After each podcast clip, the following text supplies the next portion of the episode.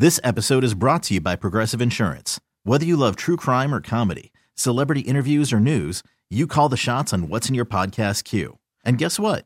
Now you can call them on your auto insurance too with the Name Your Price tool from Progressive. It works just the way it sounds. You tell Progressive how much you want to pay for car insurance, and they'll show you coverage options that fit your budget. Get your quote today at Progressive dot com to join the over twenty-eight million drivers who trust Progressive. Progressive Casualty Insurance Company and Affiliates. Price and coverage match limited by state law. About so easy. You gotta put it in perspective.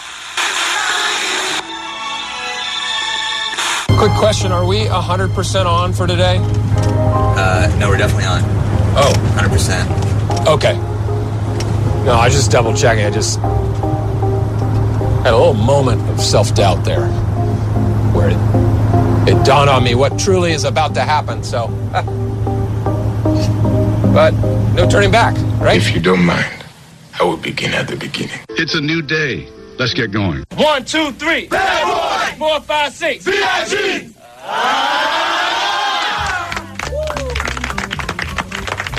So, police in one panhandle town, they're looking for a man that they've dubbed the Crapper Man after a camera caught him defecating in public. Uh, the police chief is uh, very angry about this, saying it really stinks when people don't give a crap about their town. Why are you doing this?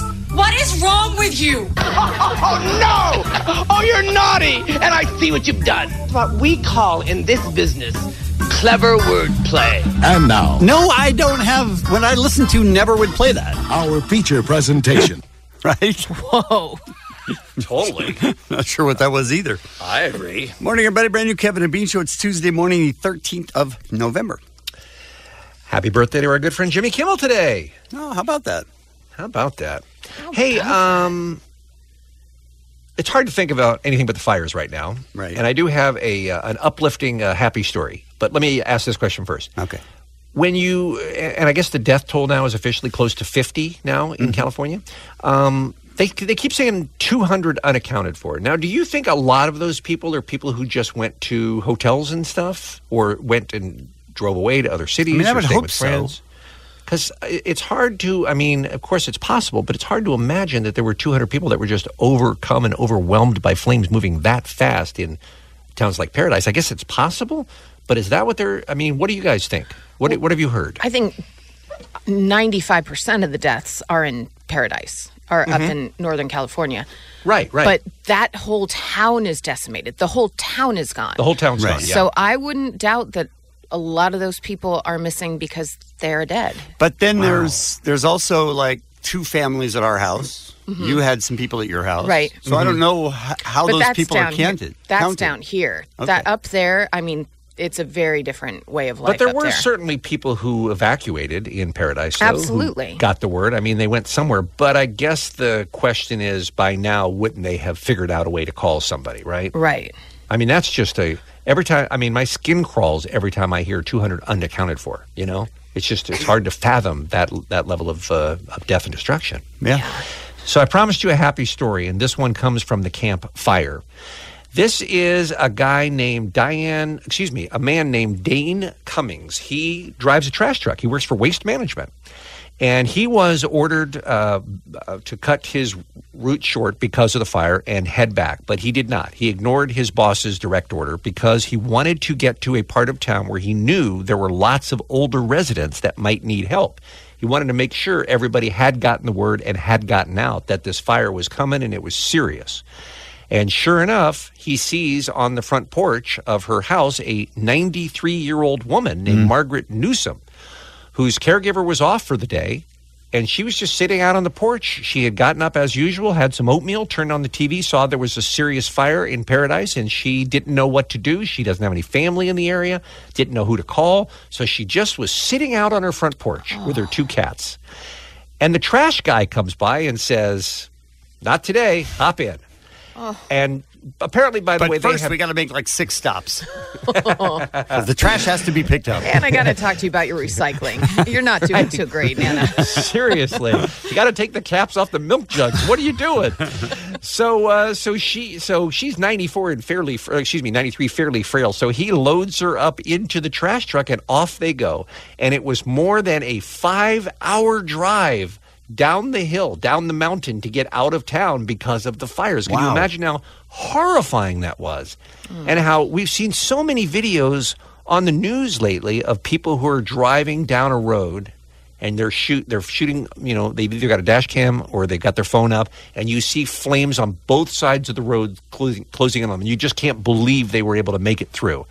There was a lot of that kind of white-knuckle driving, yeah. getting this ninety-three-year-old woman out. Hero, right? This guy. Yeah. Here's what's fascinating to me, and I think this is a bigger, this is even a, a bigger takeaway from the story, besides the fact that this Mister Cummings is a goddamn hero for saving this woman's life. They're dating? Uh, he does say that it was one of the best conversations he's ever had in his life, Aww. and he, he wished he had met her when he was younger. He would have married her. Wow. Uh, I think there was a real spark, a real love connection. She, uh, for five hours, you're talking to this woman, by the way. And I know that's uh, that's hell on earth for you, Kevin, to think about talking to an old person for five hours. No, just driving behind one. She, just driving behind one drives me crazy. She told his her entire life story, by the way, including how she had broken a bunch of bones while hang gliding at age seventy. Wow. Including being with her future husband in the Marine Corps, living together Uh, on the water at Pearl Harbor when the attack came, the Japanese planes flying over so close she could see the pilots, she said. I mean, this is living history, wow. right? Wow. She also told about the time she spent in Las Vegas as a backup singer, singing for Frank Sinatra, Sammy Davis okay. Junior, and Dean Martin. She's making stuff up now. No, she's just rad. She has lived a life, right? She was a background singer. She said she was hired for a job and wasn't told who she would be singing with. She showed up at the interview, and there was Frank, Sammy, and Dean, and they said, "We're thrilled to have you working with us." And she was just speechless. She said it was one of the best times of her life. And I guess what I'm trying to say is I love old people, and if we take time to talk to old people, not everybody is going to be Margaret. But old people have stories to tell, and old people have lived a life, and old people have seen some stuff. You know what I mean? Sure. Yeah. And it's sad to think about all those stories every day that are dying with them, and we don't even know about them. So, I don't know. I just think every, everything about this story made me smile. The fact that he went out of his way to help a person, the fact that he was able to help a person, and the fact that it went so well for both of them. And I think that they are going to be, for however much longer Margaret has left, I, I think they, they are going to be friends, don't you? I can just about walk. I can't hardly walk. I can't see too far, and I can't hear too good. And there she is right there. Do you think Margaret's like, she's doing great. like sitting in the cab of that truck just going, you know what? All my stuff's going to be burned. They won't find anything. I can make anything up. It's just like, here's what happened next. Uh-huh. Then I was knighted by the queen. Right. And then I was a but fighter that was pilot. After, and, after uh, I came back from space, though. I mean, she oh, go- I love her. I hope we don't find out it's all dementia and she, none of this stuff ever happened. And she was born in that house and has never left it before. I hope that's not the story, because I like the story I read. So do we. How does that come to your mind? Well, but because Allie said... I'm because, so sorry for even wow, putting that out Because Allie right? cast doubt on it, saying that maybe it wasn't not, true. I was totally kidding. I'm, I bet all that stuff happened, because Margaret so. is rad. But I do. Agreed. But what did concern me about your story was you just talked about all those people. How could it be true? Mm-hmm. That's a woman sitting on her porch just waiting for someone. There's a lot of old people in paradise. Yeah. Yeah, now yeah, yeah. I'm very concerned that that number might be... more right on target. Yeah. That makes me too. real sad. Well, that wasn't the intention. It wasn't, wasn't as up as we thought it was. It was so I brought, I brought happy. the story down twice? Cool. You did. All right. You did. You killed it. Let's talk about today's Kevin and Bean Show, shall we? Dumb. Mm-hmm. Super dumb, right? The dumbest. Oh. Well, the early reviews are in. Jesus. We would like to talk to you if your neighbors called the cops on you. Mm-hmm. Turns out this has happened to me. I know that's a surprise. I don't think that's ever happened to me. I mean, yeah, you don't strike me as the kind of person who would do anything that the neighbors would complain about. Right. Yeah. You don't hear any noise coming out of my house after right. eight, eight thirty, so I can't imagine why they would call. After five, five thirty, you mean. Uh, Allie, the dream interpreter today. Oh, great. Oh, good. Mm-hmm. Brad. Ooh, Allie, I need I need some help on a dream. Oh. No, no. Sorry, Chip. Sorry, Chip. uh, author Brad Meltzer will join us today. Oh, we love Brad. Love him Best. so much. He writes books faster than I can read them. He does. That's true, yeah. Uh, we also have Bean Makes Us Guess. We have mm-hmm. a man who, we're going to introduce you to a man who married a hologram. Huh. Mm-hmm. Okay. Married a hologram. And in the six o'clock hour, we've got your tickets for the K-Rock Almost to Christmas as well. So we'll take a break. We'll come back with what's happening next. It's Kevin and Bean. K-Rock. K R O Q. Time for our very first look at what's happening here on this Tuesday morning. Hey, Allie. Hey, Bean. Well, we all knew it was a matter of time before we lost the great Stan Lee. But yesterday was the day. The comic giant was taken by ambulance from his L A home to Cedars-Sinai, where he later passed away. The cause of death, not yet known, but he had been sick this past year with everything from pneumonia to the flu. Yeah. So when you're ninety-five, yeah. as as much as he was, you know, out and about and always just very lively, you get sick at that age, and, and that's usually a bad, bad sign. It is uh, hard to encapsulate the impact that somebody like Stan Lee made on the world yeah. over his seventy-year career, isn't it? Absolutely, yeah. Um, he began at what was then Timely Comics in nineteen thirty-nine. He made about eight bucks a week. And then over the years, he was a writer, editor, occasional illustrator. In the early sixties, he was asked to come up with a team of superheroes to compete against D C's Justice League, because they were just number one. They were dominating everything. So Marvel revitalized the comic business with a series of flawed, yet more human superheroes. They lived in the real world, struggled with everyday challenges. First came the Fantastic Four, and then following that, they introduced characters such as Spider-Man, the Hulk, Iron Man, Thor, X-Men, Daredevil, and all of these new superheroes, all created between nineteen sixty-one and nineteen sixty-four. Quite a creative wow. burst. Quite a creative burst right then. Hugely. You just name a, cu- a couple of those and you go, okay, that's oh, a career. Yeah. Like if you had just created Daredevil, that's enough. But right. then you add, you know, the Black Panther and everybody else that he created. It's just, it's a- amazing how much came out of one man's mind. Yeah. Well, those ones, uh, just in that short amount of time, allowed Marvel to surpass D C. And um, they haven't really looked back, really. No, they haven't. Have they? Yeah. But it wasn't all joy for uh, Stan Lee. Through the success of the movies and making the characters worth billions, um, Stan Lee maintained that he saw very little of that wealth. In two thousand two, he sued Marvel for royalties he said he was owed for Spider-Man. He settled for ten million dollars. And then in two thousand nine, the Walt Disney Company bought Marvel for four billion dollars. Yeah. Wow. And then it seemed like the hits just kept coming for him, because in July twenty seventeen, he lost his beloved wife, Joan. They were married for sixty-nine years, you guys. He sued executives at POW Entertainment, a company that he founded in two thousand one. And then he rescinded that. And then all that stuff with all of his kind of, I don't, I don't even want to call them close circle, because it yeah. seemed like a lot of them were using him and maybe s- swaying him in ways that they shouldn't have been. So yeah, it, it seemed seems, like there was some elder financial abuse. Absolutely. Bit, yeah. He sued his ex-manager, filed a restraining order against him. It just all took a lot of really sad turns this past you can make year. Anything ugly today. What? Wow. Well, Allie. It's part oh. of it's part of his it's story. It's part of the story, I you know. know. It really is. So, um, but I don't know if you saw online, I mean, everybody that has ever been in a superhero, watched a superhero movie, anyone basically with a pulse yeah. was sending out um, their thoughts on him. And the thing that struck me was how many people across the board, we're talking from actors to writers to people at Comic-Cons to just some dude walking down the street, how many people had pictures with Stan Lee, which speaks to how accessible he was yeah. and how just kind, and he always seemed to have a moment for other people, which is a lovely thing. And not yeah, a given really for is. all celebrities. Oh, absolutely yeah. not. No one had more fun at Comic-Con than Stan Lee, that's for sure. Absolutely. And and even the times we've had him on this show over the many, you know, many years we've been talking to Stan. I mean, was anyone more excited about whatever it was he was talking about than Stan Lee? No. You would think he would be over it after seventy years, but he every day he seemed to wake up and be energized and excited and just grateful to be able to do the work he loved. I think so. The last time we had him on was a couple years ago. And my God, you think to yourself before you're, you go into the phone, ninety-three-year-old man. Right. This might not. We should talk so slowly. Great. Like, what do we do? And he's just like, hey, guys, how's everyone doing? Right. Like, what the hell? And then Why? I was like, he should talk slowly for me. Right. I'm having Stan, trouble keeping could, up.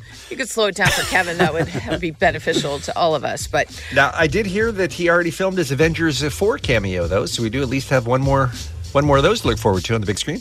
Excellent. Excellent. Well, rest in peace to Stan Lee. And I don't know what you believe, but it does make me feel a little bit better that he's possibly somewhere with his beloved wife. Did I make it better, Bean? Yeah, that was yeah. that was a nice, hopeful note. I mean, it's not true, but it was a nice, oh. hopeful note. Worst. I mean, sad, but yeah, good effort. Okay. All right. I mean, I'll take it from you. I'll take it from you today. Fail, but you tried. I, right. Great job. Good effort. Um, this is a kind of a funny story. Fans have noticed that Kate Middleton and Prince William have been more, well, let's just say into each other as of late. And royal watchers are saying maybe it's because they're watching Prince Harry and Meghan Markle be a little bit more hand-holdy and touchy, and they're like, let's step it up, guys. Really? Do you think they're stepping it up? Can you imagine? Here is what body language expert Judy James told oh, the Daily no. Mail. This is my favorite quote. It's unusual to see William taking the lead in terms of public touch rituals. But on Remembrance Sunday, he performed the back touch ritual, even splaying his thumb out to signal a rather protective form of affection. Back touch ritual? You're, uh, he's rubbing his wife's back. Just say that, you weirdos. God damn. Strange. Splaying his thumb out to signal a rather protective form of affection. He's rubbing her back. If he does it with a fist, he's a creep. He's rubbing her back. Have these people never touched anyone? I don't know, but the magnifying glass those royal family oh, members live imagine. under must be hell. Wouldn't it be a lot awesome? Of, a lot of advantages to being in the royal family. That's a real disadvantage. Wouldn't it be awesome, though, if just one day Prince William is just like, listen, I'm going to hump your leg and just, like, pretend you don't notice it. I'm just going to hump your leg. Let's see how the world reacts. Oh, it would be the greatest. That would be the greatest. I agree. And then they just deny it. What deny- are you talking about? That never happened. That never happened. Ridiculous. I love it. Oh, some birthdays for you guys. Whoopi Goldberg, Gerard Butler, Jimmy Kimmel. Whatever happened? Yay! What's that? Whatever happened to that guy? I don't know. No? Well, homeless, I think. I know. I lost track of him after the Man Show. Yeah, that's sad. And Meta World Peace. And that's what's happening. It's the Kevin and Bean Show. K-Rock. Throughout the years here on the Kevin and Bean Show, we have brought you uh, many stories of people who have just been desperate to be married. We had that woman who married herself a sure. couple of years ago, yes. remember? Yeah. Had a whole ceremony for herself. Well, how's she's doing? We, I, I hope they. I hope they didn't split up.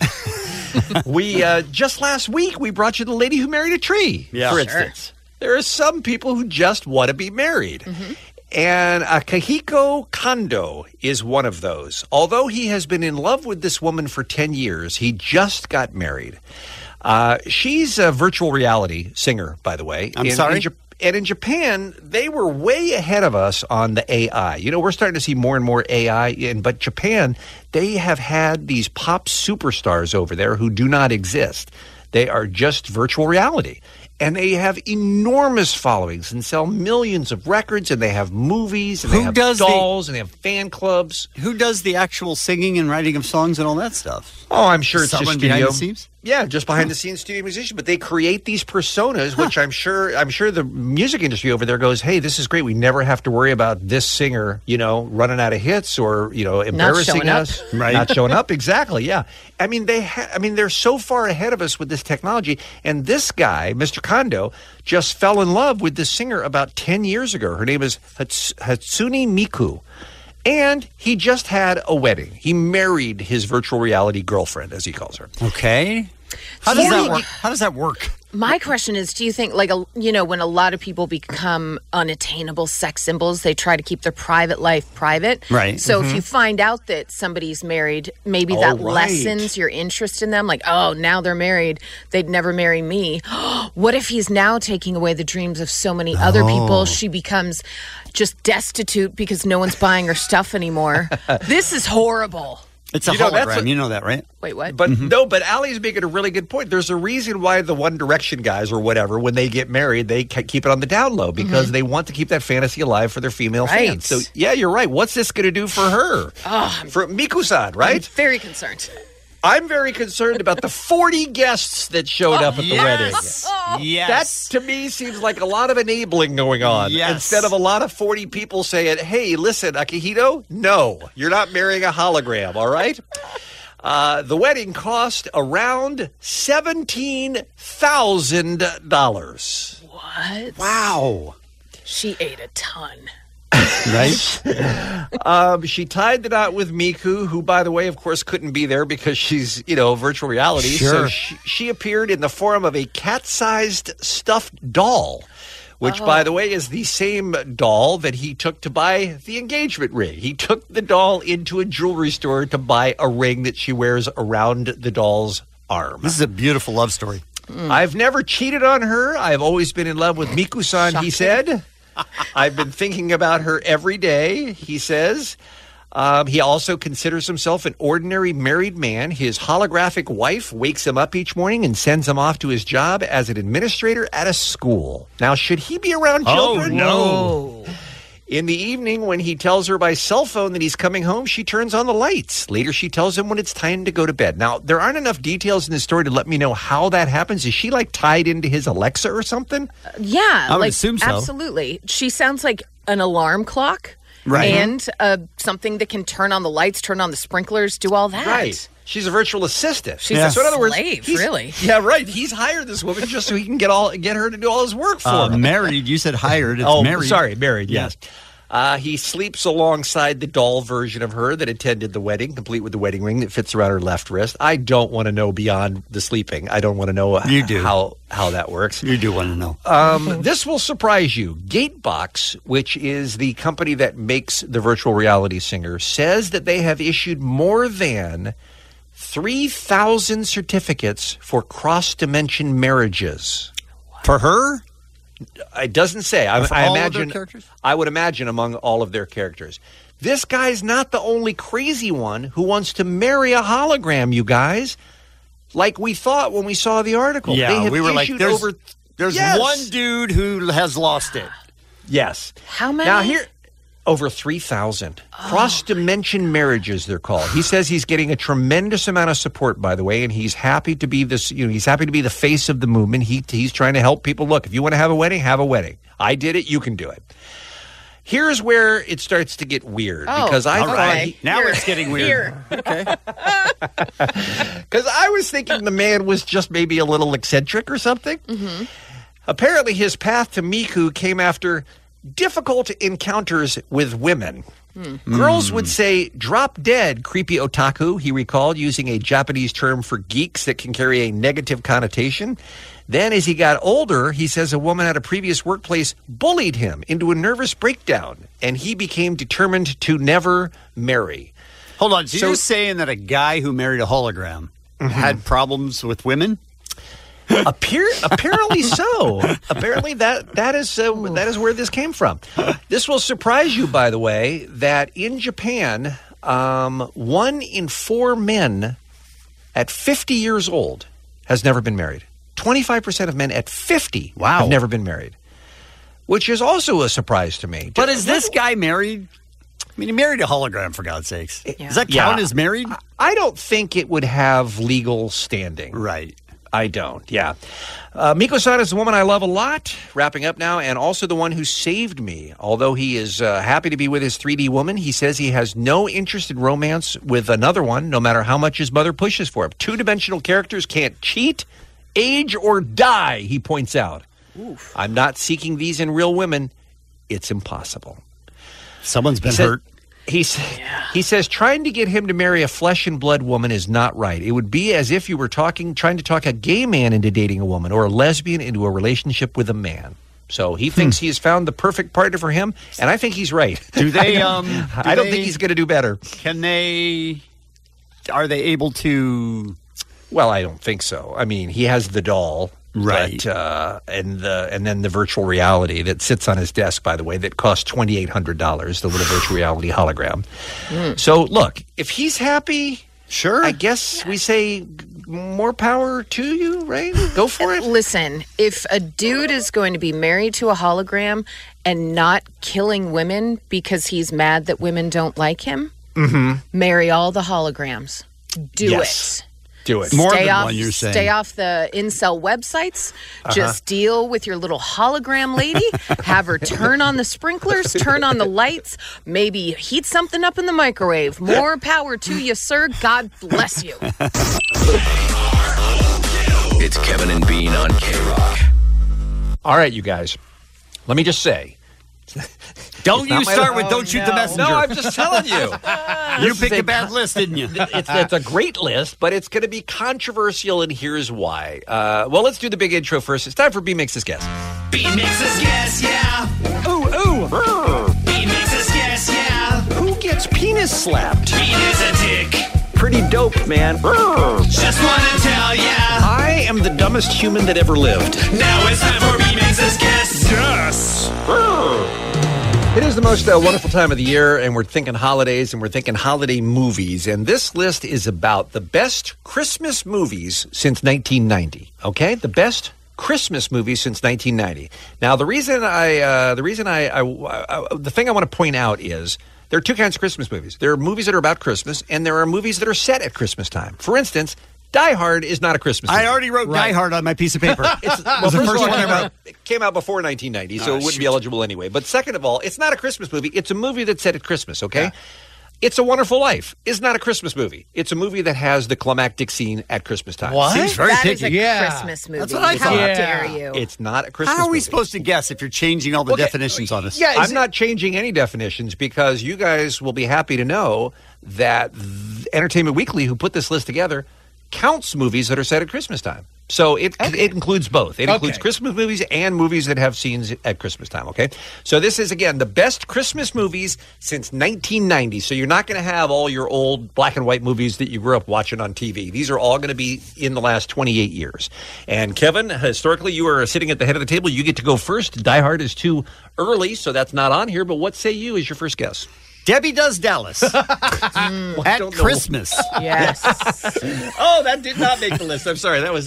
I meant to hit that one. I think that was uh, Debbie Does the North Pole. Right. Sorry. Shoot. Oh, nice. Uh, who's next? Is it Muggs is next? Sure. sure, I'll go next. All right. Uh, gotta be Home Alone. Yeah, Home Alone is a great guess. Home Alone is number three on the list of the best Christmas movies since nineteen ninety. Well done, Muggs. You are on the board. Miss Allie McKay. Elf. Of course, number one, ladies and gentlemen, is Elf. As it should be. Is there any doubt, right? Kevin, you're up. I'm going to say Christmas movie, Christmas. Saw. At Christmas. Saw Saint Nick. I mean, that was the whole, that's the whole title. You know what? It might have been just outside the top ten. I'm sorry. So Saw close. Did, did not make the list. Muggsy. My favorite movie of all time. My number one. Scrooged. That's your number uh, too one. Too early. Yeah. eighties. What? Yeah. Oh, darn it. It was the eighties. That's your number yeah, one movie of all time? Uh, uh, it's a Christmas movie. Oh, okay. Yeah, oof. nineteen ninety and How beyond. How did I screw up on that? How'd you screw up? There's your beer mug. Right? Alan McKay. Dumb. Uh, Love Actually. Well, it's number two on the all list. Right. Kevin, how did you enjoy Love Actually oh, when you watched so it over good the weekend? Because because mm. he said, I... really like you, and she said it's Love Actually. Actually, it's not like that at all. Well done. Thank you, Kevin. You know it has Claudia Schiffer in it, right? Oh, I didn't know that. Shannon Elizabeth, Denise Richards, Alicia, Alicia Cuthbert. Stop January yelling Jones. At me about that movie. I'm just saying. I what had a guy else who, does it take? I got a, had a guy on Twitter who's like, "Look, I'm going to take the bullet for you. I'm going to watch the movie and I'll give you a review." Mm-hmm. And then he wrote back, "Don't watch. It's fine. You're good. Don't worry about it." How dare you? So I'm out. All right. Uh, whose turn is it? Uh, my turn. Bad okay. Santa. Bad Santa, I'm sorry, is number twenty-two oh. on the list. And by the way, that's an outrage. That should be a lot higher, yeah. I think, uh, in terms of Christmas movies from uh, the nineteen ninety and beyond. Miss Allen McKay. The Grinch. How the Grinch Stole Christmas, yeah. number six. Yeah, uh, directed by Ron Howard, starring Jim Carrey, number six no. on the list. Well done. Kevin. I'm going to say Christmas Vacation. Too early. Again, way too early. That's another eighties movie. What about... Oh, yeah. We're talking about nineteen ninety and beyond. I'm not Irma. good at this game. Jingle All the Way. Jingle All the Way is number seventeen on the list. You don't get a point, but great guess. That was the Arnold Schwarzenegger Sinbad movie. Do you remember what the toy was that he, he was in pursuit of during that movie? Turbo Man! Turbo Man, indeed. Well done. That's my Arnold. I used the word Sinbad in a long, long time. Miss Allen McKay. Listen. Nope. It, say it. Nope. Don't say, say it. Don't. The mother effing nope. holiday. Number seven. Wow. Number seven. Yes. That's uh, Kate Winslet and Cameron Diaz. Allie, how Jack would you Black. rank... And Jack Black, too. How would you rank that among your favorite movies of any genre of all time? I love The Holiday so much. You it's do. ridiculous. Too much. So let's talk about The Holiday. The Holiday is the movie version of her Peaky Blinders line, right? So that is number seven. I think Allie may be winning this game, uh, you guys. I've got four. Oh, man, let's go one. around one more time. All right. Uh, Kevin, you're up. up. Um, you have how many? Four? I have four. All right, I'm going to get three with the Santa Claus one. Two nice. and three. Oh, all right. Boom! Well, you could only take a one guess, I'm sorry. But the Santa Claus, Tim Allen, nineteen ninety-four, is number eleven. Oh, I'm sorry. It's number eleven on the list. So just outside the top ten. I'm sorry. By the way, I never saw it, but apparently that's a really good movie. It is a really it good is. movie. Tim Allen. I, I mean, hear the most, sequels were not so much, but the first one was real good. It's mostly for kids, but it's well done. Okay. Yeah. All right, Muggs, your final guess, please. I'm going to go with... Miracle on thirty-fourth Street, the remake. Uh, number twenty on the list. That was directed by John Hughes, starring Richard Attenborough as Santa Claus. That's a great movie right there. Allie, your final guess, please. Um, can we just go with a sequel to Home Alone? You mean number nine, Home Alone two, Lost in New York? Damn it. Co-starring effort. President Donald Trump. Is that what you mean? Oh. uh, he has a clause, uh, by the way, if you film anything. Santa Claus? Trump... No, no. Donald no. Trump has a clause. If you film anything at Trump Tower, he has to be written into the movie. But it, it was in that scene, they were in the Plaza Hotel. That's fine. But they also filmed at Trump Tower, so he had to be in the movie. That's so. dumb. All right, here's the uh, mug's here, getting all picky. Here are uh, here's the top ten, you guys. Number ten, and again, this is in the category of movies that have a lot of Christmas in them, but they're not considered a Christmas movie. Sleepless in Seattle was number oh. ten, so, which opens on Christmas Eve. You could have given me holidays. a million guesses. I would have said that's more of a New Year's nope. movie. Home Alone two was number nine. You've Got Mail, number eight. Again, no. You've Got Mail. Watch it again. Lots of Christmas in there. Caroling, singing, Christmas trees, the whole works. Uh, number seven, The Holiday. Number six, How the Grinch Stole Christmas. Number five, it surprised me that nobody thought of our good friend Tim Burton and Danny Elfman with The Nightmare Before Christmas. That was dumb. Yeah. We are horrible. Chip wrote down uh, for me Nightmare Before Christmas and Saw. So I picked mm-hmm. Saw. You picked well Saw. Good. Well done. uh, number four, Allie, I know you loved Bridget Jones's Diary. Hugh oh, Grant, Colin Firth, Renee Zellweger, all about Christmas. And then Home Alone, Love Actually, and Elf. So there you go. The best Christmas movie since nineteen ninety, according to Entertainment Weekly. This has been Beat Makes Us Guess. Beat Makes Us Guess, yeah. It's Kevin and Bean on K-Rock. Night number two of the K-Rock Almost Acoustic Christmas, December ninth at the Forum. Tickets on sale now through Ticketmaster. Not many left, but get them. Uh, Florence and the Machine, Death Cab for Cutie, Bastille, Mike Shinoda, Billie Eilish, Young the Giant, Churches, Mike Posner, and Lovely the Band. That's your lineup. Guess who's going to be singing the songs for our contestants? All they have to do is identify them by title and artist. Please don't say Omar. I'm sorry to say it's mm. time for Omaroki. Hit it, Steve.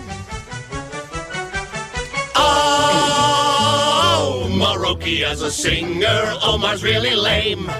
So we wish you luck, because he sucks. If you guess, you win the game. All right, so oh, you're going to be singing one of the big hits from one of the bands playing night two. All the person on the phone has to do is tell you who it is and what the song is called. Night right? number two, baby. My favorite night, because it's two. I got to tell you oh. that. I got to tell you, Omar... more than most times says, I'm not sure this is going to go well. Uh, this is I'm going to kill it, guys. I'm pretty sure. All right, let's start with Erica in Corona. Hi. Oh, my gosh, hi.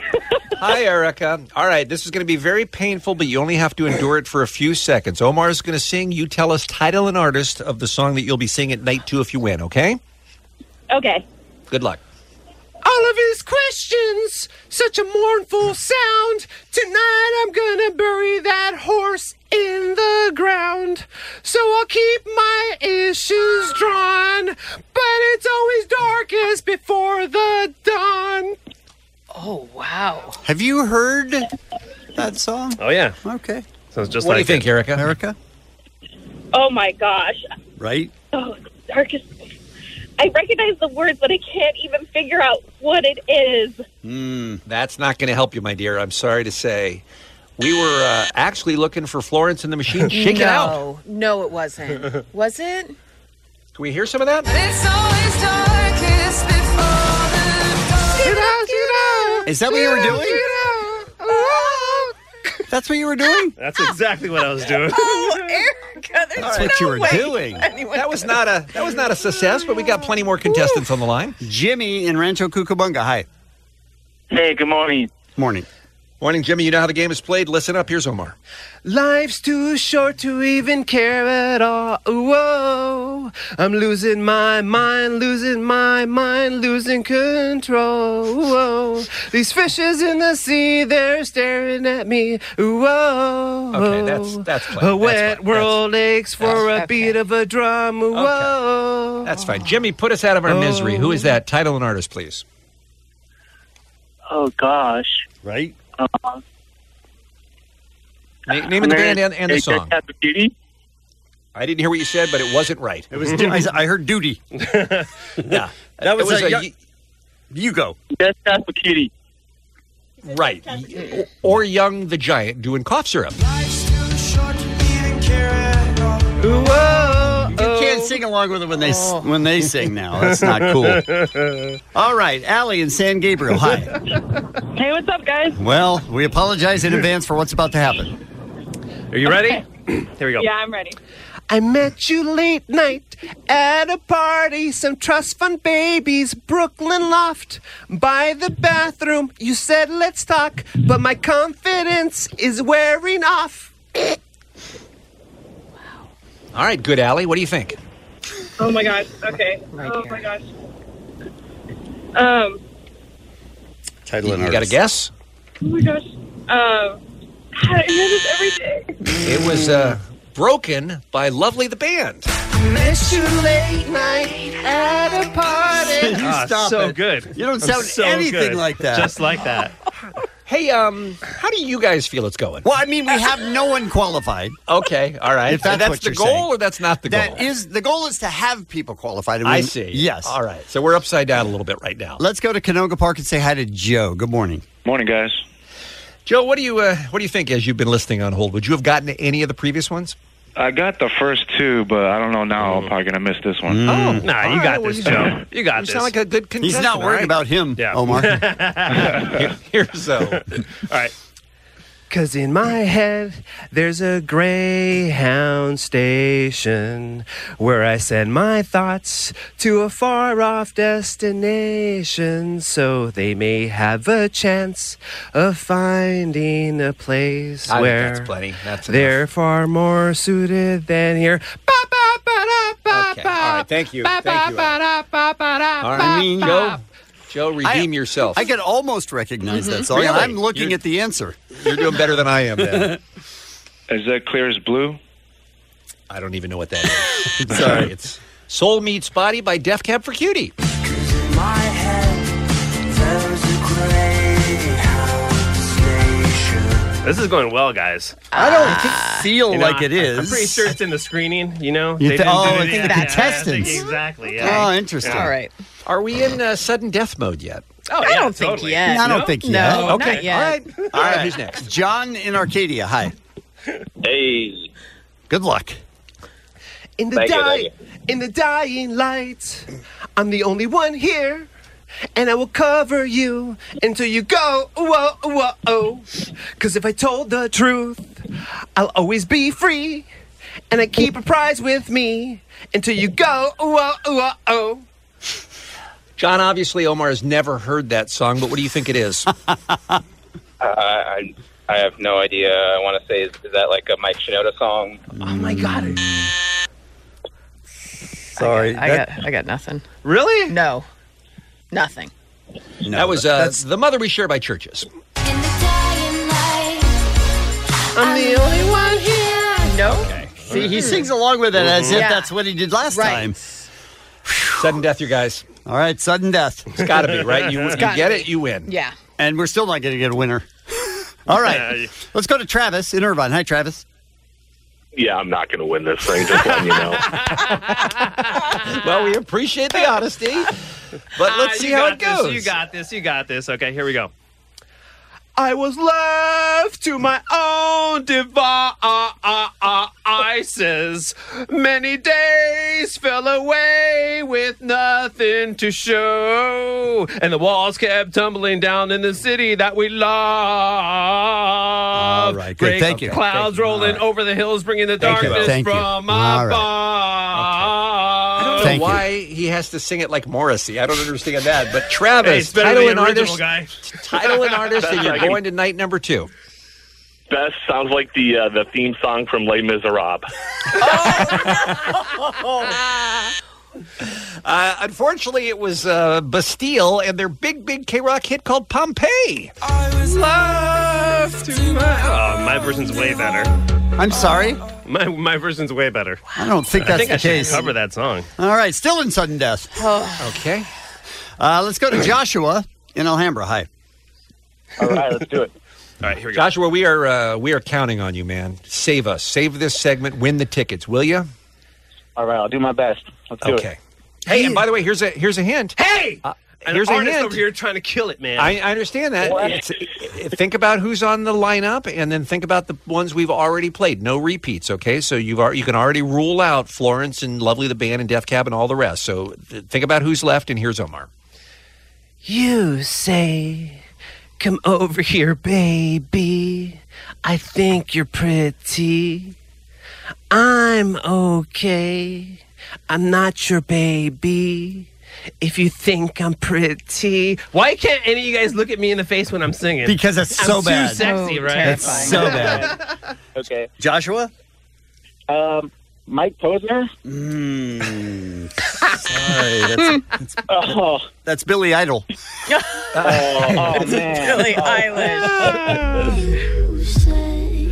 Come over, baby. So, oh, yeah. so we have none. Yeah. So we have no people on hold. Yeah. But we can clear the lines and take caller twenty, though. We can do that. After all that. Yeah. We torture that. people. You're yeah. welcome. Uh, all oh, right. Oh, We're going to clear the lines. one eight hundred five two zero one zero six seven.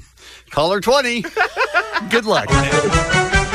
Oh, Maroki, that's our game, and how much fun we had. Now you know that I didn't lie when I told you he was pretty bad. It's the Kevin and Bean Show on K-Rock. First, though, it is Book Club Tuesday, as you told your friend yesterday, Allie. uh, although the only author we really like is Brad Meltzer, and he is back on the phone here on K-Rock. Hey, Brad, how are you, man? I, this is like the home. You know, you understand that today I, they were like, I'm not doing a tour. I'm not doing anything. I said, I'm just literally calling the only place I love. There's three places, and I, and you know this is this is coming home to me. Well, thank Aww. you, Brad. I appreciate that. And before we get into the new book and catch up with all things Meltzer, I wanted to say a lot of uh, a lot of action on your Twitter page yesterday. You were deeply affected by the loss of Stan Lee, who seems to be one of those guys that kind of represents the best of all of us that you're always talking to us about. Yeah, no, I mean, listen, I knew the guy, um, and uh, he affected my life. He gave me my belief system, like cornerstones of my my creed and principles that I follow and live by. And, it, it, you know, it wasn't about, you know, wearing long underwear or punching Doc Ock in the face. It was that his, his creations um, taught me that you should be good. Remember when that was enough just to be good for being good? And, like, I think as a country, we're, we're better at fighting. We know how to fight better than sure. ever.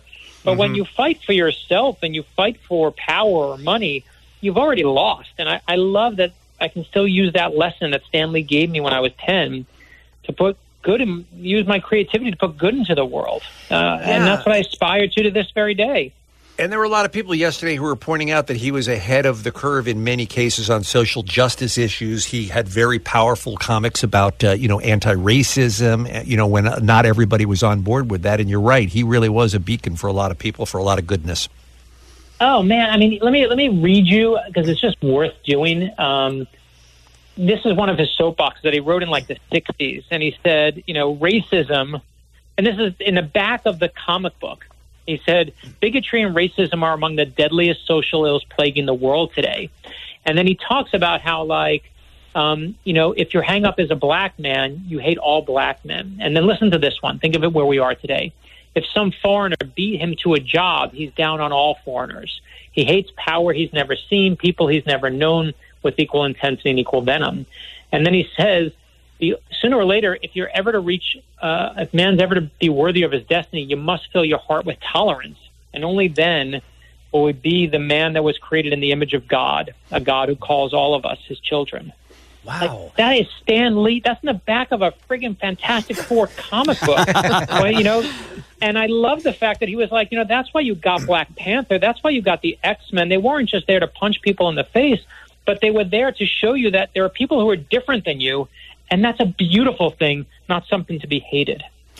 That is uh, so beautifully put. I'm glad you shared that with us, Brad. Is Stan Lee the type of person who could be a candidate for one of your future I Am books?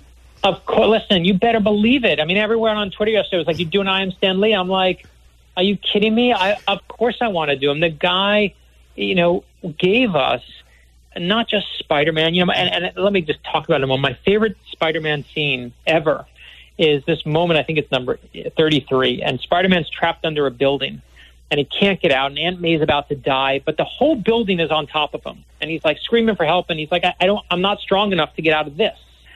And he realizes no one's coming to help him.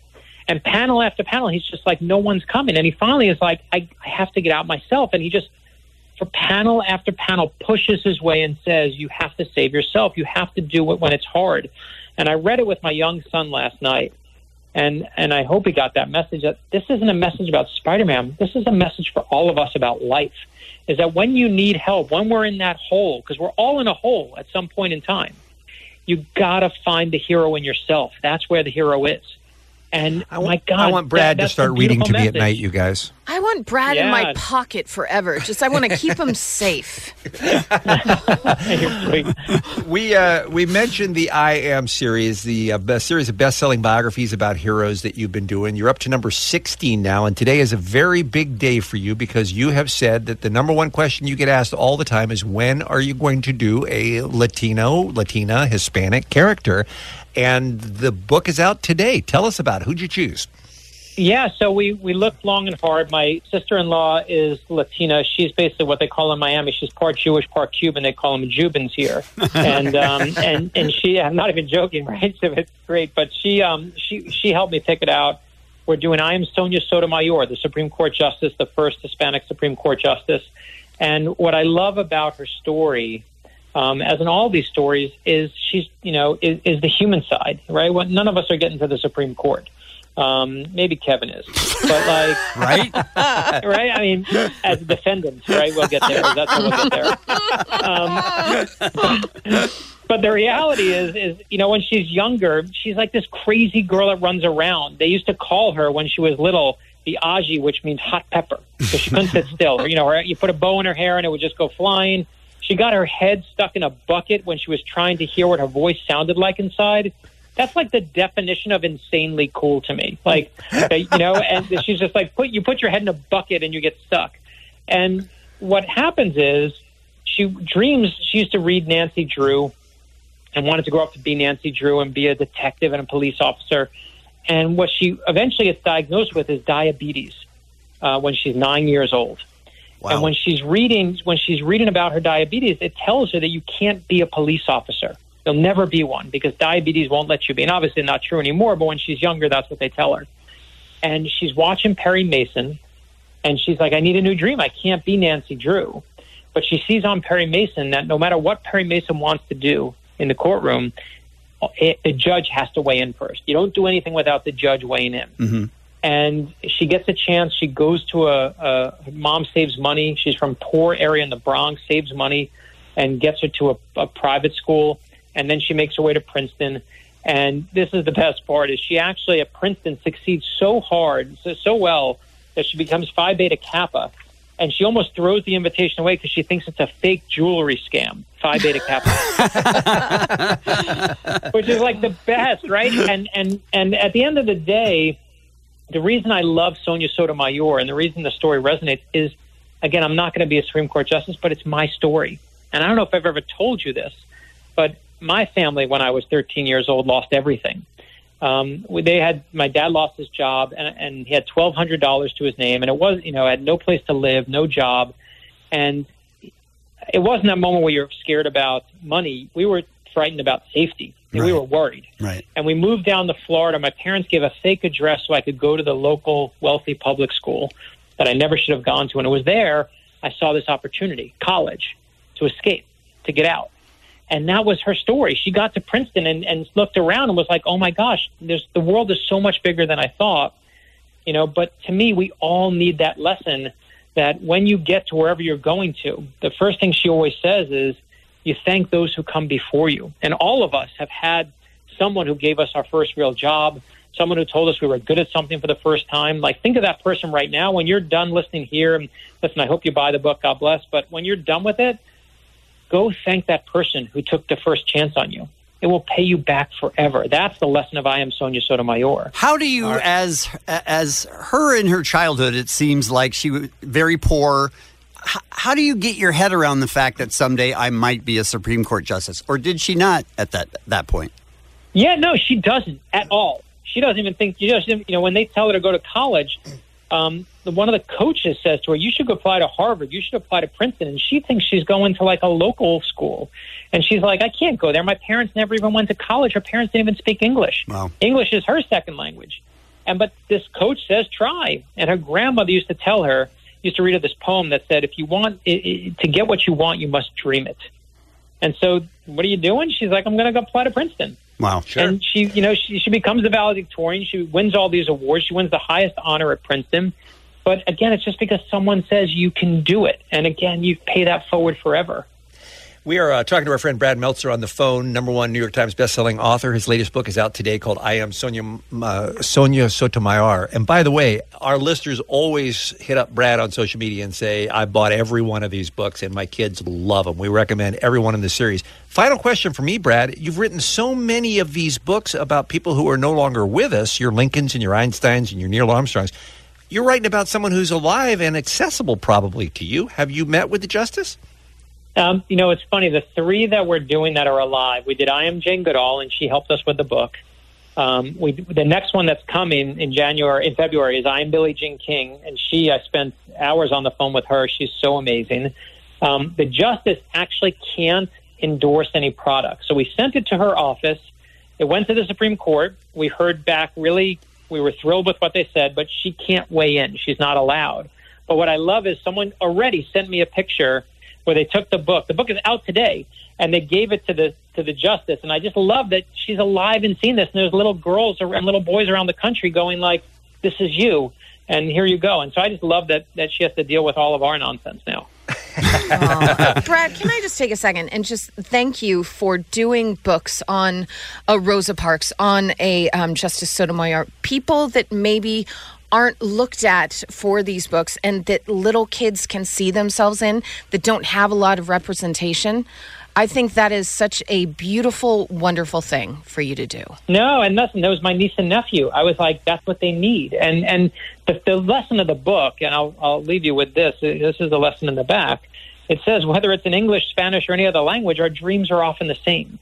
A loving family, kind friends, a safe place to call home, and the chance to reach our potential. So no matter where you're born, there's no limit to what you can accomplish. And my God, look where, where the world is today. Look how much we hate anything that's different from us.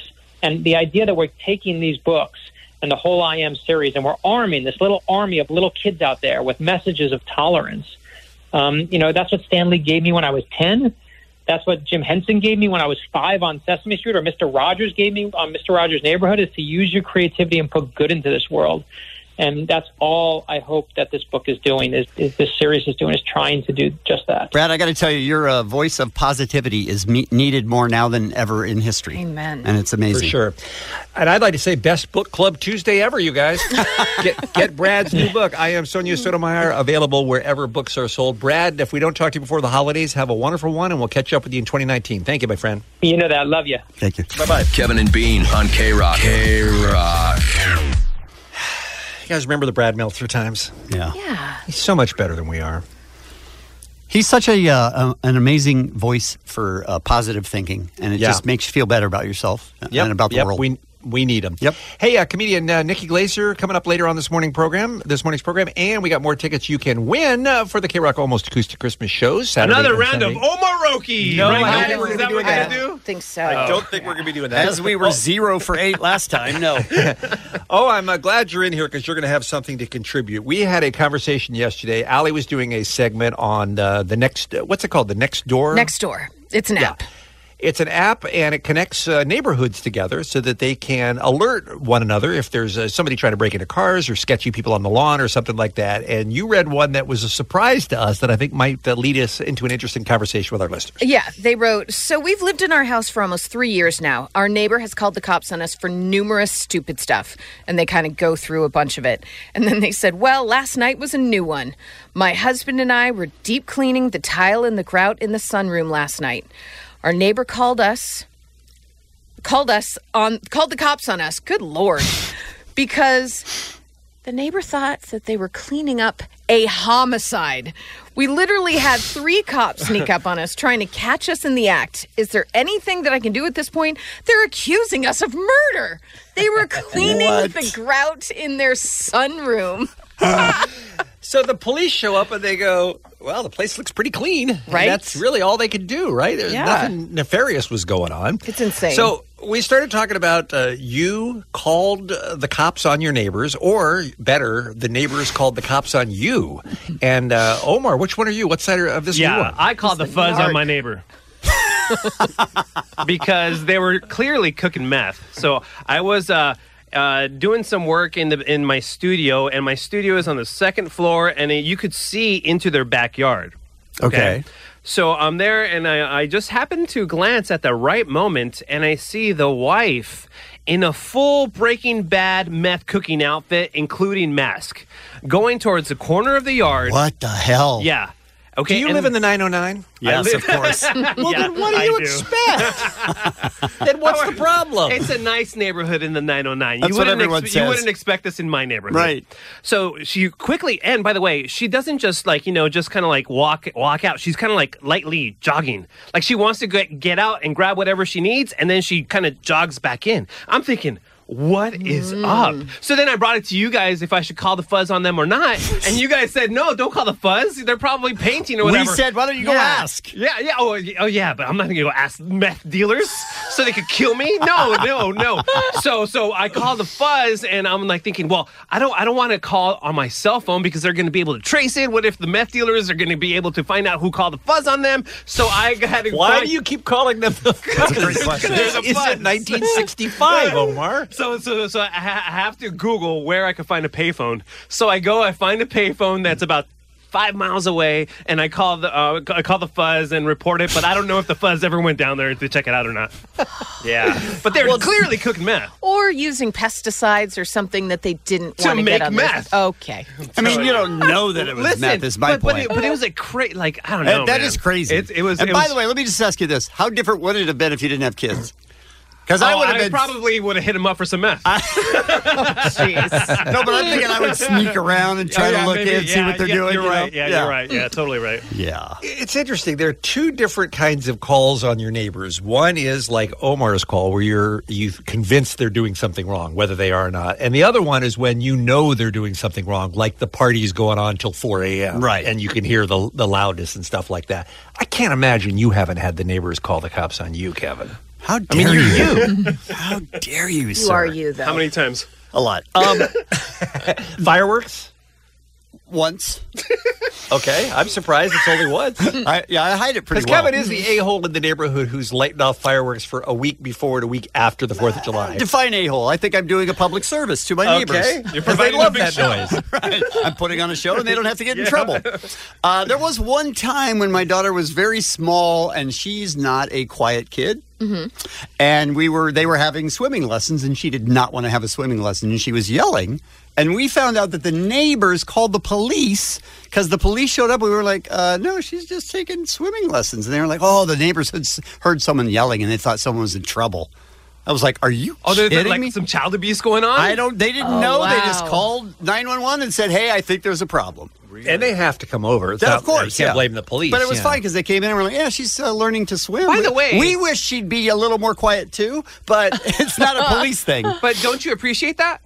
In your neighborhood? I mean... I think I would. I didn't at the time because I there was nothing going on, so... No, I know, but what if? What if there what, was something going right. on? Right. Don't you want a neighbor that has your back that that way? I want I want to live next to somebody guess, like that. But it wasn't, if they think like something murderous is going but on. But she wasn't screaming bloody murder. Yeah, she was she's just yelling, unhappy. I don't want to go swimming. Right. Oh, I, I would different. take into that's consideration. Different. Also, yeah. I was toilet papering someone's house and they called because they thought I was on the roof. Uh-huh. And they thought that we were trying to break in. So they called the police. How old are you? Uh, last year. No. All right. So you called the police on a neighbor. They called the police on you. That's what we're looking for. I know that our listeners have stories. I know this is uh, this is perfect for you guys. one eight hundred five two zero one zero six seven. Kevin, uh, Anaheim, you please hang on. We'll get to you first when we return. All the calls coming up next on K-Rock. It's the Kevin and Bean Show. K-Rock. Let's take one phone call. You called the neighbors on your, uh, the police on your neighbors, or they called the police on you. Kevin in Anaheim, good morning. Good morning, Kevin and Bean. Bong, bong to you. To you as bong, well. Bong, bong indeed. Now, I don't know why you're calling, but my guess is since your name is Kevin, How that the neighbors you. called the cops on you. Absolutely, and because I like to uphold the Kevin tradition of the name. You know, that's, that's very important to me. All right, what did they think was going on, and what was going on? They thought I was doing bad things with pets in my backyard, and I tell you, it's not what you're thinking, Kevin. It, it's I've got three basset hounds. Okay. And they're uh, ten, three, and four, and they thought I was dogfighting. They thought I was holding a dogfighting match in my backyard, so mm-hmm. they called the cops on me. They couldn't look over the damn fence and be like, hey, Kevin, what are you doing? Oh, playing with my dogs with my two kids and my wife. But no, they called the cops, and like three cop cars showed up and with four cops in my front yard. Can I just say that a basset hound dogfighting ring would worst. be the worst dogfighting no, ring ever? Too. I thought it too. They're just constantly going, oh, that's it. Yeah, they're chasing each other and their ears get in the way. You know, they're they're built super low and they're built for speed. So you know, they're not they're not too too mean. No, oh, that's that funny. Is, and you must have been so surprised when all those police cars showed up. Yeah, you you would have thought I was murdering somebody in my backyard, you know? Seriously. All right, Kevin, great call. We appreciate you, sir. Talking about the fuzz, you guys. We're not talking about nope. the fuzz. Or no, Mark. Not at all. Talking about the popo, talking about the five oh. You uh, you called the police on your neighbors, or they called the police on you. one eight hundred five two zero one zero six seven. Oh, we have some fun calls. Do not leave. Stephanie, L B C, line four, up first here on the Kevin and Bean Show. I love this. Hey, Stephanie. Hi, guys. Good morning. Good morning. Good morning. What happened? So I want to preempt this call to let you guys know that I grew up in the Marine Corps, so I'm an ex-military brat. Okay. Um, so I was pretty sheltered growing up, so I never really had conversations that were above my age range. So when I was about ten, eleven or so, I heard a lot of weird noises coming from upstairs. And there were noises that were pretty foreign. Um, so when I went upstairs and I knocked on my parents' bedroom, uh, my mom said that they were wrestling with their shirts off, her, my, par- my parents. Mm. Uh, so when I think wrestling, I think fighting. So I panicked, thought my my dad was beating up my mom. Oh, and no. Um, so when they came, um, because they oh wait, the cops. When the cops came, cops. the cops, okay, okay, yeah, the cops, the Marine Corps police. Um, so I call them, and about ten of them show up because my dad's pretty high ranking, uh-huh. and they take it very seriously. Uh, my parents had explained to them that they were upstairs having sex, mm. and that was That's the first. Fun. that I've ever, yes, that I ever got the birds and the bees conversation. I don't feel like that's that's how you want that conversation to go. No, you... not at all. But really, that, that, I got in big trouble for that. Your uh, your dad was not beating up your mom, but he was wrecking her. Oh, bean. Yeah, definitely. Taking okay. her to Pound Town. Oh, you were Stephanie. Stephanie, I'm so glad that you're able to laugh about it now rather than be scarred for the rest of your life. Thank you for the call. We appreciate it. Stephanie just said he was taking her to Pound Town. I don't know if you got that. Yes, she did. Good God. That was the best. um, this one from the seven one four. I was at a bridal shower. We were, by the way, we're all thinking of Allie's parents right now, too. Of course, of course. I hate it so much. I was at a bridal shower. We were playing a game that involved popping balloons. We were laughing and having a great time, only to find the sheriff and three officers knocking on the front door because the neighbor thought the balloons were gunshots and that the laughing was screams. Oh. They probably thought they were going to be walking into a bloodbath, and instead they found about fifteen ladies in onesies. So that's not what they expected. All right, Kevin, we only have time for one more. Who's your favorite? What Boy, do you like? I don't know. Let's, uh, let's try David, because this may be the most extreme one. Hi, David of Van Nuys. Hey, how's it going, guys? Good, thank you. So uh, it was a crazy story. We were we were small with my brothers, and apparently um, our parents and my grandma were like disputing with the neighbors. So one day when my mom left to work, left my grandma taking care of us in the, the guest house. So the neighbor called the police and said that my family was trafficking kids and putting them in the backyards, and SWAT team showed up at our house. Oh, um, so that was just out of spite. Yeah. They didn't really think anything was going yeah. on. They just hated your family? No, no, they did it. Uh, Yeah, yeah, pretty much. Wow. I mean, it was just uh, arguments that kept going. So the SWAT team showed up, and, and then uh, Grandma told him, oh, I'm watching them. It's not like that. And, you know, it was crazy. I mean, he had That's a insane. truck that said SWAT parked in front of the house. Listen, listen, listen, Mom. Great use of police resources. This is going to sound bad, Mom, but listen, SWAT was just here. Oh, man. Yeah, so, you know, we're coyotes trafficking kids, and it's crazy. That's some good babysitting right there. All right, David, thanks yeah. for listening. The Kevin and Bean Show, the world-famous K-Rock. Allie McKay is here. It's time for What's Happening, and then right after, Allie, you're going to be inviting your listeners to call mm-hmm. in for some dream interpretation. Yes. Allie's good at this. I really, I just like to help people through sure. their subconscious. Mm-hmm. They're dreaming things they don't know what it means. Maybe I can tap into some deeper hidden meanings mm. that they're not thinking about. And what was your training in this field? Uh, I, uh, no, nothing. Uh-uh. Just one you day. Did this, you did this professionally for many years, though, right? Uh, never, no. Um, we were just chatting off the air one day, and I, I said what one dream was or something. You're like, wait a minute, mm-hmm. what? That almost sounds like it could be right. I mean, you sound pretty confident. Yeah. Oh, you yeah. do. So we assumed you it do. was a former oh, job yeah. or something. Yeah. All right. So if you would like a dream interpreted, you've had something running through your mind while you're sleeping and you don't know what it means, Allie is here to answer for mm-hmm. you. one eight hundred five two zero one zero six seven. I love you. Th- thank you, Doe. And your uh, your interpretation is legally binding, right, oh, Allie? Oh, sure. Yeah. Okay. So call now, one eight hundred five two zero one zero six seven. Call now, one eight hundred five two zero one zero six seven. Uh-huh. I love you. Thank, thank you, Doe. Uh, and we'll take your calls right after the top of the hour. First, what else is happening? Uh, a lot is happening with these fires. It's just, it seems like there's no end in sight. Just sure when does. you think they've got a hold on it, I mean, an ember just sparks something else in an area that you thought there's nothing else to burn. It is insane. But some people are doing their best to help people out, like Blink one eighty-two. They're selling a new Cali Relief Tea with one hundred percent of the proceeds being donated to, donated to the Red Cross Disaster Relief Fund.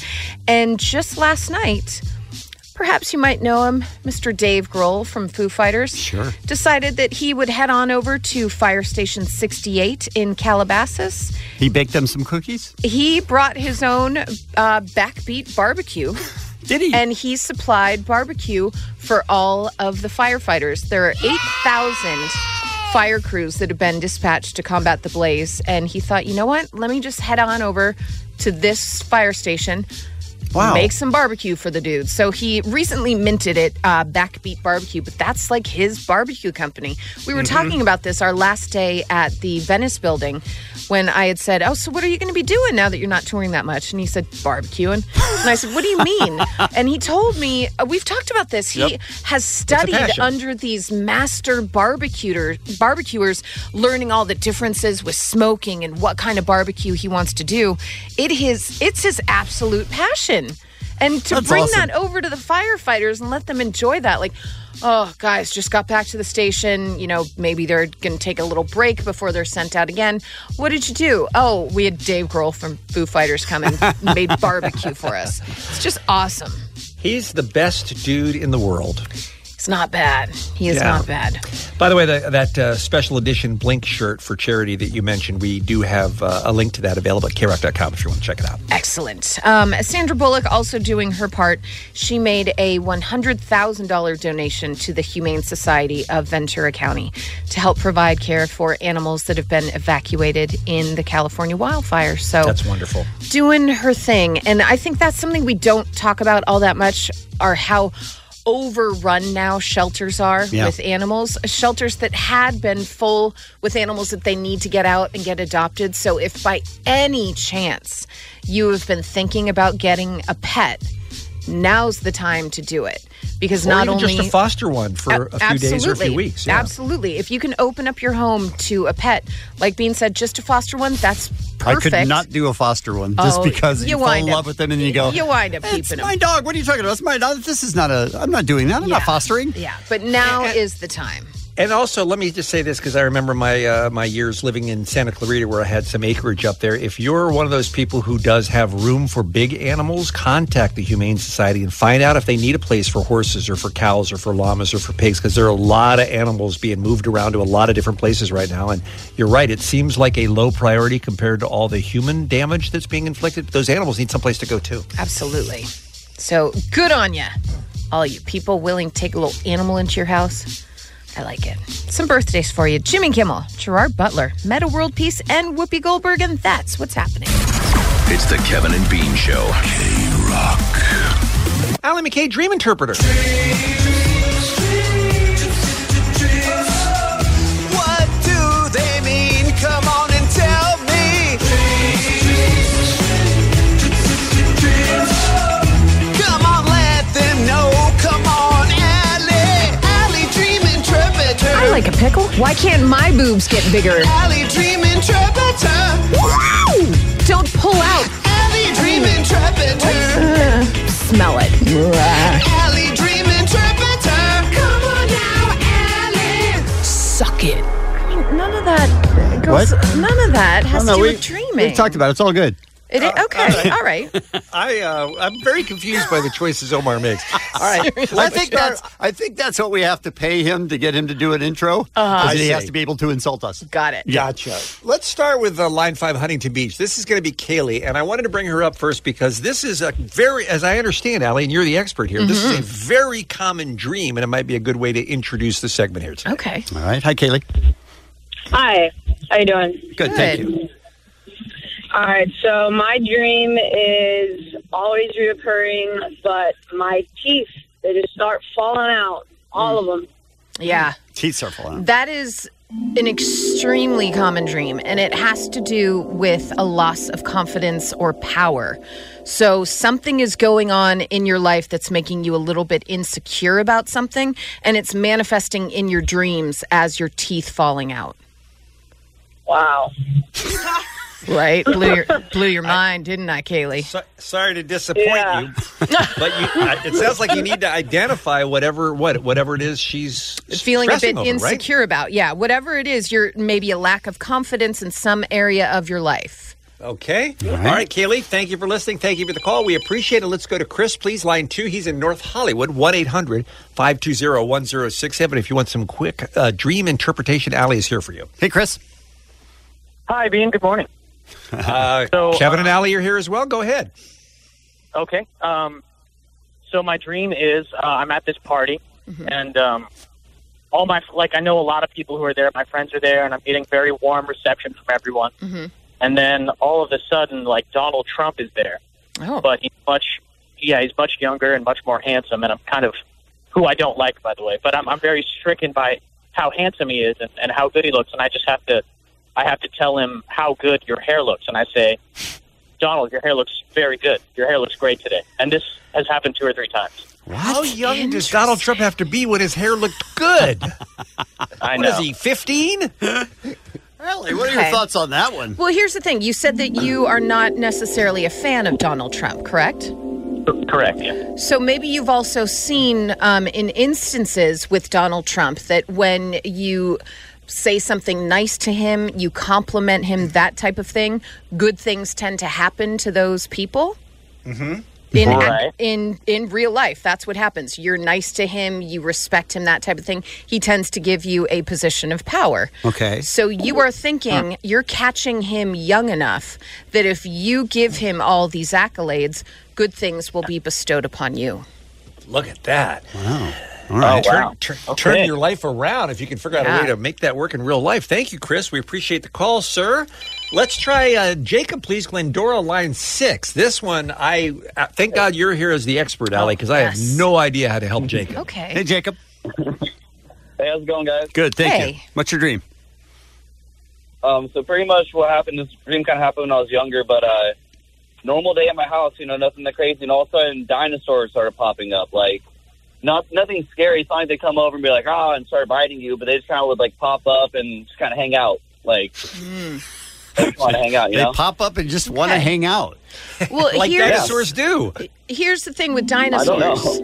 Dinosaurs yeah. represent something old, something outdated. So it could be maybe you're trying to change your thoughts, trying to maybe discard old habits, or... And this is kind of sad because you said you've been having this since you were a kid. But dinosaurs yeah. could also be meaning that maybe you don't find yourself useful anymore. Okay.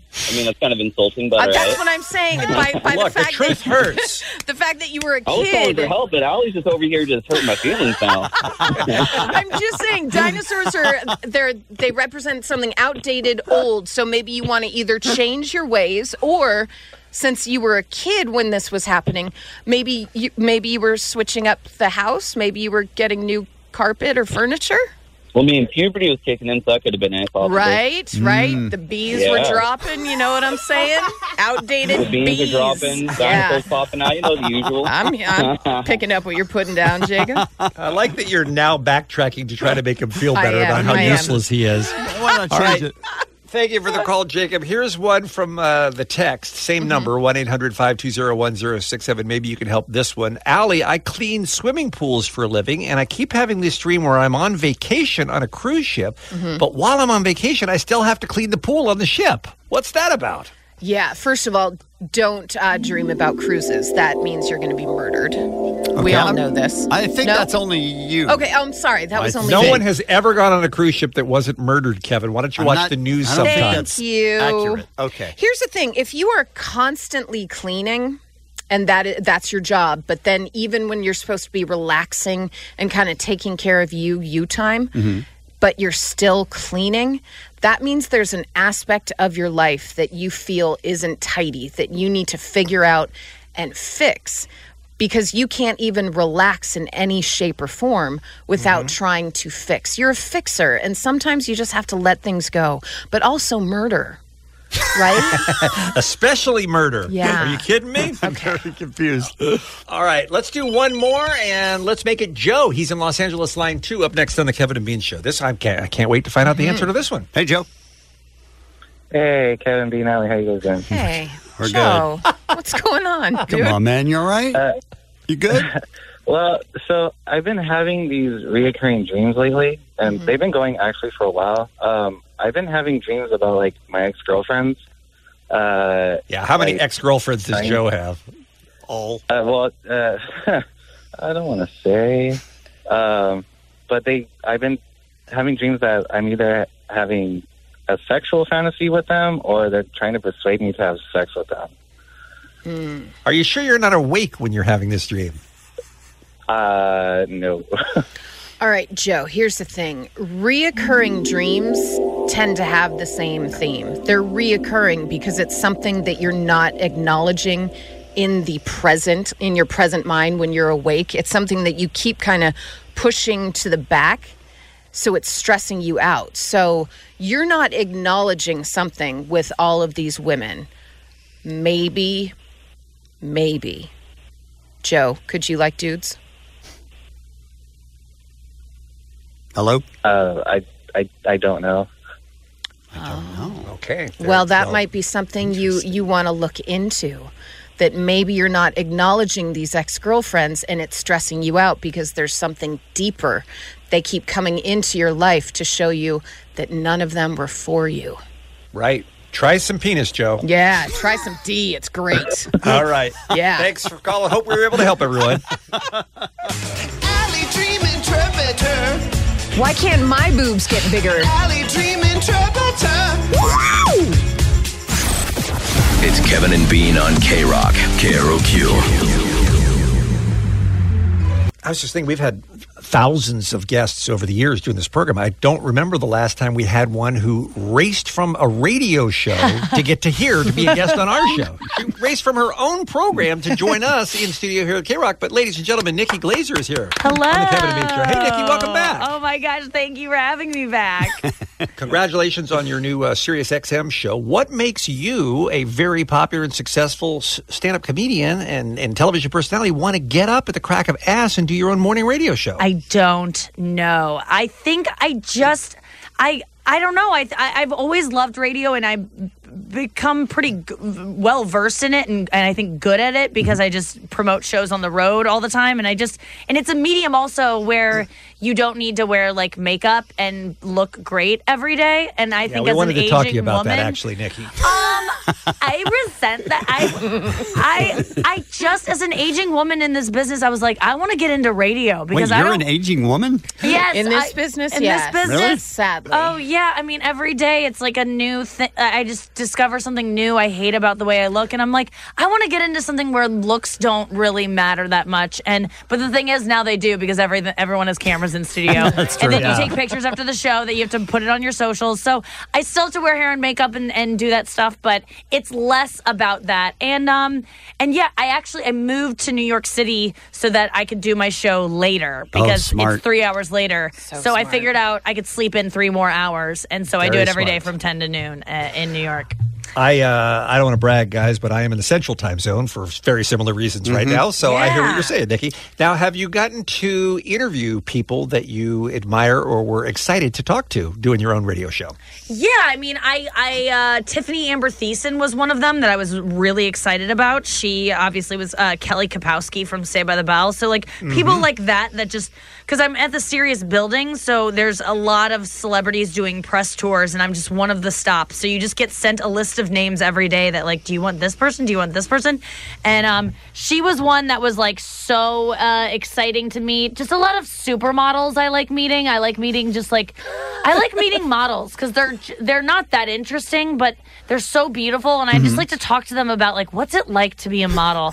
I really find them... What's it like being so attractive? Yeah, what's it like to have everything? Thing that matters about you be totally physical and and because that that is a it's it is a sad life because obviously we all age and then that goes away, and I'm fascinated by, like, what are you gonna do when you age? And they don't really think about it is what I've found. They don't They don't have a plan. I can see that. Who wants to think about that? You got to have a plan. Of course. It's going to happen. Of course. Nikki, do these models that come by your show enjoy your line of questioning? Um, they don't care for it. They they really don't want to think about those things. But I I always think about the the uh, like I used to I, I used to have dogs. I got rid of my dogs. But when I had dogs, and by the oh, way, I didn't say it like yeah, that. What do you mean you got like rid that. of them? You, well, they went to live parents. on a farm. Right. I didn't kill them, but I gave them to my parents to kill. So. They're going to take care of it. Send me the invoice. But um, I, when I had dogs, I would I got dogs, and I couldn't stop thinking about, like, oh, my God, I'm going to see these things die someday. I can't believe that. And people go, why would you think about that? And I go, I don't know, because I plan on living eleven more years. Like, I'm, it's going to happen. Reality. That's yeah. a, sort of a weird way to look at it. But though. it's true. It's but sort, you're right, you are, except for most people are just like, let's enjoy it now. Yeah, I know. I'm not one of those people, and I and I don't. I'm not one of these people that's like, I just want my dogs to outlive me, and I'm just gonna. I want to live long enough to walk my dogs down the aisle and see them into their next life. Like, no, you're gonna see them die. I like to have control over those things. I like to have a plan. Like for my dogs, I used to just pick up my dog Marion and tell her like, I'm going to kill you someday. I used to like say it like that because she likes when I talk to her like that. But Does the she? truth is, I am going to kill her someday. If she, if I get her back, someday, if everything goes well, where there's not a freak accident or she doesn't get hit by a car or, or uh, hit by a coyote or whatever, uh, a coyote takes a hit out on her, uh, then I will reach a point where someday I will bring her into the vet and it will be me telling the vet, like, finish her. But that's a horrible say, thing. You know, to finish her. I mean, that, that's a horrible thing to focus on throughout those eleven years. I, I don't focus on it all the time, but I just want to wrap my head around it because it will happen, and I like. But it's to very be upsetting prepared. for your dog to hear, Nikki. I mean, come on. But I you can say keep it, it to like yourself. This: I'm going to kill you someday. And she goes, ah, she doesn't even know what I'm saying. Her tail's all wagging. I go, I hate you. You're ugly and a burden on my life. But I'm going to give you away in a couple months. I literally, I moved to New York City with. So I had two. Do- I got two dogs. When I was living in L A. What size? I, what were they? They're one, they're tiny. Okay. You know, like one is twenty pounds, the other is like six pounds. And I, uh, th- all I had to do when they had to go to the bathroom was like, you know, walk them w- once or twice a day. But it was like very easy, and I would have dog walkers uh, to supplement. And then also I would just open my back door, and they would go out in the yard, and they come back in. And it was just like a great relationship. And then I moved to New York City, and I moved in January, and I moved to a four-floor walk-up. So every time they had to go outside to go wow. pee, you walk up and down four flights of stairs. And after about two weeks of that, I just, yeah. I kind of started fantasizing about them passing away, like sooner than later. I hate, I hated myself for it because these dogs were my life. I loved these dogs. But it sounds I, like it. Every time I closed my eyes, I would be like, when are they going to die? When am I going to be free? Like, I think it's okay that Blake. you're not a pet owner now. Yeah, I, I think, think so, too. And that's I, probably I think a we good can, move. We can go out on a limb and safely say, um, you're not getting those dogs back. I know. They yeah. are living the best yeah. life. I called my parents because I just, I was really like, TikTok, guys, when is this going to go? And I wasn't going to do anything drastic, but I will say we were spending a little bit more time on the balcony. Uh, you know, accidents do happen. Sure. You were and I was, I, I was going to some dark places. I was like, oh my God, I can't believe I have to have these another ten years. And and I never thought I would think this way because I love these dogs more than I could ever think I would. Well, you're a huge anything. animal lover. It sounds too. like it. I am. General, I'm yeah. a huge animal lover. But then I got rid of the dogs. So my mom came to New York and she got and she took them back to Saint Louis. And people were checking in on me. They were like, are you going to be okay? They're bringing casseroles by the house. Like, I've just suffered this great loss. And I had to kind of play it up like, you know, it's really hard. But in all honesty, from the second they left, I have been living life like Casey Anthony. Like, I, oh. it was the best decision of my life. I got my life back. No okay. regrets.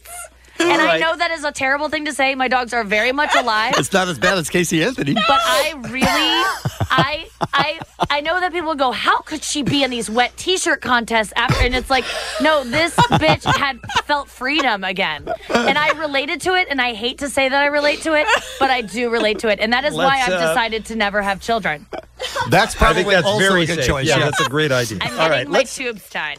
Let's uh, let's pause on a happy note, shall we? Yeah. Uh, is there one? Nikki Glaser is here. The show is uh, Monday through Thursdays from seven to nine on Comedy Central Radio. That's Sirius X M Channel ninety-five. If you want to check out Nikki, quick break. More with our guest right after this on K-Rock. Kevin and Bean on K-Rock, K R O Q. Uh, Nikki Glaser in studio with us now on the Kevin and Bean Show. She is here uh, not to promote any stand-up for a change, right, Nikki? You don't you have know, any current local dates happening? Oh, I have tons of dates all over the place, like Nikki Glaser dot com. I'm touring the country every single weekend for the next six months of my life leading up to a Netflix special taping, so I'm really building awesome. my hour right now. But, um, yeah, I'm I'm really here to, t- uh, yeah, I have a radio show that I do every single day, Monday through Thursday on Sirius Channel ninety-five. From ten to twelve Eastern. Fantastic. Yeah. seven to nine for us. seven to nine for you. since the last time we saw you, I hear you, I didn't follow it closely, but I assume you won Dancing with the Stars, right? Um, yes, I, I got first voted off. So, so in a way, I it's got first. first sure. I got first um, okay. in some sort of way. Yes, I was on Dancing with the Stars on the current season. The funniest thing is I've been kicked off this show now for two months, and the show is still on the air. Oh, Lord. And wow. I, I'm on, I was a cast member on a show that is currently on the air, and it's just, it feels so far removed because I was immediately asked to leave, but um before you danced oh god no directly after. They couldn't have gotten me off any quicker. Why I did, did two dances want, and then why they... do you want to do it, Nikki? I don't know. I don't know you, but it doesn't yeah. seem like the type of thing that would be in your comfort zone. It was the most uh, that's why I wanted to do it, was because I have never been more terrified to do anything in my life. I can't imagine anything I'd rather not do. I'm a vegan, and I was thinking about it. I'd rather slaughter an animal on live television than dance on television, because I have never danced before in my life. I, if anything, I really was uh, t- terribly ashamed of how bad I am at dancing. I was ashamed at a young age. I, like, did a dance once for my mom in my kitchen, and I remember my mom being like, you're bad at dancing. Like, you have no natural talent. Aww. Just, like, she was just, like, calling what it was, because I don't. Yeah. I yeah. literally have none, and everyone... Everyone leading up to this, because I told the producers, I was like, I don't have any dance experience. And they're like, you can probably figure it out. I get there, and my dance partner, by the way, um, is named Gleb Sevchenko. He is uh, the hottest man that's ever talked to me, let alone, like, danced with me. That's comfortable. He was, it was awesome. But when he first met me, he was like, oh, okay, like...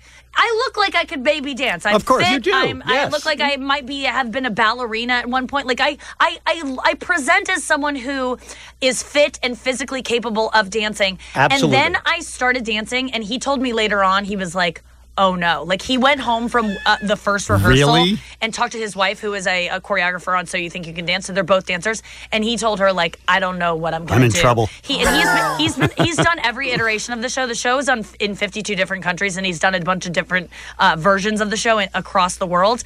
And he said he's never had a challenge quite like mine. He's never met someone. He said he's never met someone who worked harder than me, but he's never met someone who is n- has no natural ability quite like yeah. I, I had. And he told told me, wow. he was like, you dance like a robot. And I was like, that's not nice. And he real and I started crying. Like, why is he told? Because he would just say really insulting things, not knowing that they were insulting, because he's Russian. And, like, they're just very cold and harsh and right. just call it like it is. And he would tell me, you dance like a robot. And I was like, Gleb, that is not nice. And he was like, and then he spun it. He was like, no, but I can reprogram you because no one's ever. And I was like, yeah, yeah, yeah.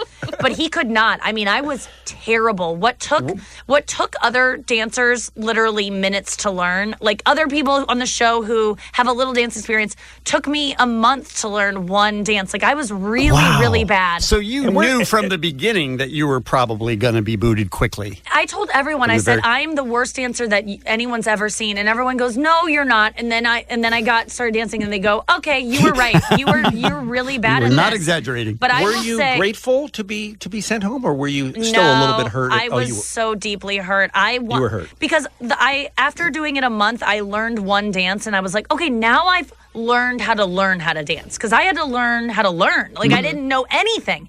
And now, and then once I started learning the second and third dance, because we, the, the, you start learning dances before you're e- the show, before you even know you're going to be around to do that dance. You right. start preparing for them. And then I was like, okay, I can learn quicker now. And I really had some potential. And I, I know they had to eliminate someone. They, um, and I was the first to go, and I really signed up for the show thinking, like, the worst thing that could happen would be I'm the first voted off. But I go, that's not going to happen. I'm not going to be the worst. First of all, there's a blind woman in the competition. So certainly I'm not going to be the fir- the worst dancer. And they, no, they determined I was. I was the first to go. I think I would have done better had I been blind because... Because I I couldn't learn from my partner because he was so hot. I would just get distracted. Just distracted. Yeah. He Fair would enough. be talking to me, and I would be like, Gleb, you're so hot. I just have to tell you right now, like, look how hot you are. And he'd be like, I'm trying to teach you. And I'm like, I just need you to know. And he's like, how do I respond to that? I'm like, just take it in. Like, you're so hot. If you don't know what Gleb Sevchenko What's looks his like. What's his name? His name First, is Gleb Sevchenko. Gleb.